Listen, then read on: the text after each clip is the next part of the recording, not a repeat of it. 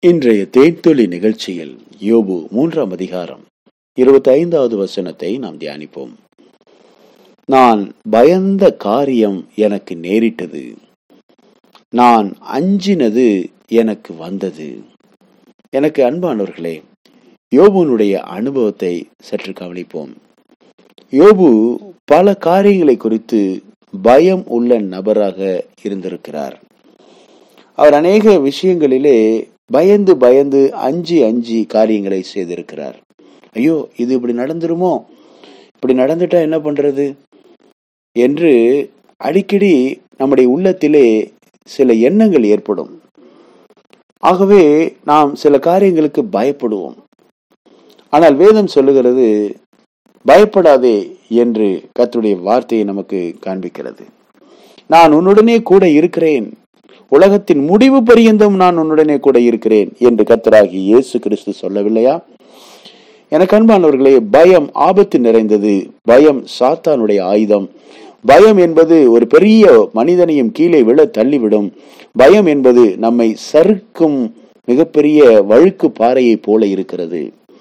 பயம் என்பது நம்முடைய முன்னேற்ற பாதையிலிருந்து கீழே இறங்க வைக்கிறது. பயம் என்பது நம்மை பின்னோக்கி இழுக்கிறது. பயம் என்பது நம்மை சோர்வடைய வைக்கிறது. திகைத்து கலங்கி மூளையிலே உட்கார வைத்துவிடும். இந்த பயம் மிக மோசமானது பிரியமானவர்களே. ஆகவே தான் கத்தராகி இயேசு கிறிஸ்து தன்னுடைய சகோதரர்களை சந்தித்த போதெல்லாம் பயப்படாதீங்கள் என்ற வார்த்தையை அடிக்கடி சொன்னதை நாம் பார்க்கலாம். மட்டுமல்ல பழைய உடன்படிக்கையிலும் கூட தேவனாகிய கர்த்தர் பயப்படாதே என்ற வார்த்தையை அடிக்கடி பயன்படுத்தி இருக்கிறார் பயப்பட வேண்டாம் பிரியமானவர்களே. எதை குறித்து நாம் பயப்பட வேண்டாம். நாம் ஆராதிக்கிற தேவன் சர்வ வல்லவர். மறித்து போன லாசுருவை உயிரோட எழுப்பினவர் நம்மோடு இருக்கிறார். மறித்து போன சிறு பெண்ணை சிறு பெண்ணே எழுந்துரு என்று கையை பிடித்து தூக்கிவிட்டவர் நம்மோடு இருக்கிறார். அங்கே அழுது கொண்டிருந்தவர்களையும் தாரை ஊதின மக்களையும் அவர் அனுப்பிவிட்டார். ஏன் தெரியுமா? அங்கே குழந்தை மறிக்கவில்லை அவள் உறங்கிக் கொண்டிருக்கிறாள்.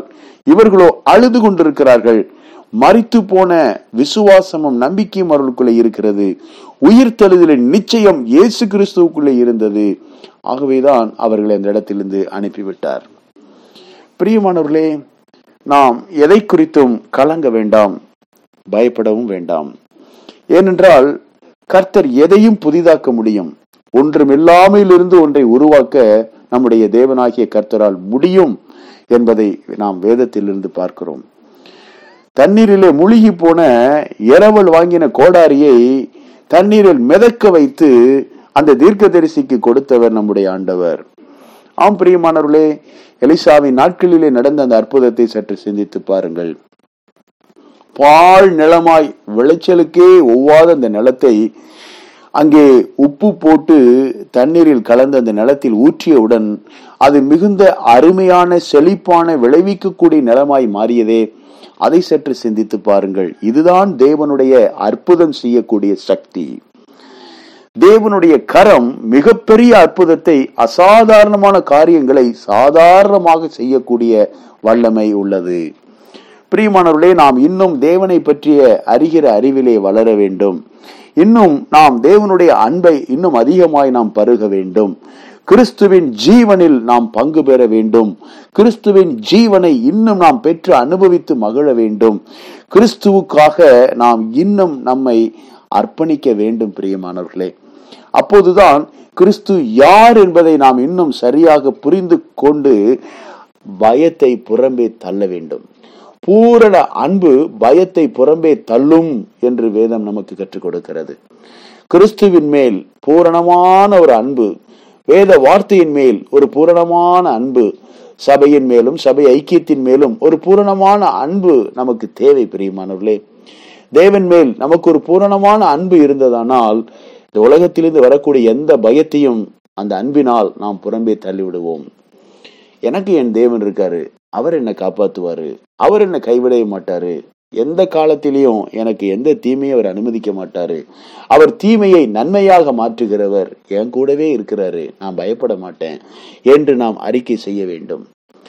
பிரியமானவர்களே அக்கினி சூளையிலே தூக்கி வீசினாலும் நாங்கள் தேவனுடைய சித்தத்தை மட்டுமே செய்வோம் என்று தேவனுக்கு பிரியமானதை மட்டுமே செய்வோம் என்று வைராக்கியமாய் இருந்தவர்களை நீங்கள் யோசித்து பாருங்கள்.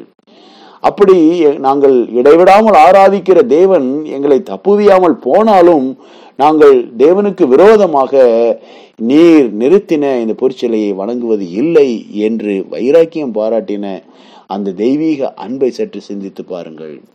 பிரியமானவர்களே நீ இடைவிடாமல் ஆராதிக்கிற தேவன் உன்னை தப்புவித்தாரா என்று ராஜா தானியிடத்தில் கேட்கும்போது ஆம் தப்புவித்தார் என்று அவர் பதில் சொல்கிறார். அப்போ சொல்லாகிய பவுலும் கூட பயங்கரமான கடல் பிரயாணத்திலே சிக்கி தவித்த போது பயங்கரமான ஆபத்தும் மரண கண்ணிகளும் அதை சூழ்ந்து வந்தபோது கர்த்தர் எங்களை தப்புவித்தார். ஆம் இப்போதும் தப்புவிக்கிறார். இனியும் தப்புவிப்பார் என்று தன்னுடைய விசுவாசத்தை தன்னுடைய பயமில்லாத தைரியத்தை தேவன் மேல் இருக்கிற அந்த அன்பை அவர் வெளிப்படுத்துகிறதை நாம் பார்க்கிறோம். பிரியமானவர்களே இப்படி வேதம் முழுவதுமாக நம்முடைய பரிசுத்தவான்கள் தைரியமாக தெய்வீக அன்பிலே பயமில்லாமல் வாழ்ந்ததை நாம் வேதத்திலிருந்து வாசித்து அறிகிறோம். நாமும் வேதத்தை இன்னும் அதிகமாய் வாசிப்போம். தெய்வீக அன்பிலே நிலை கொண்டிருந்து ஜெபிப்போம். கர்த்தருடைய அன்பு எல்லா பயத்திலிருந்தும் நம்மை பாதுகாக்கும். ஆண்டவர் இயேசுவி நாமத்தில் உங்களை ஆசீர்வதிக்கிறோம். நீங்கள் கர்த்தரால் ஆசீர்வதிக்கப்பட்டவர்கள். இயேசுவி நாமத்தில் பிதாவே. ஆமேன்.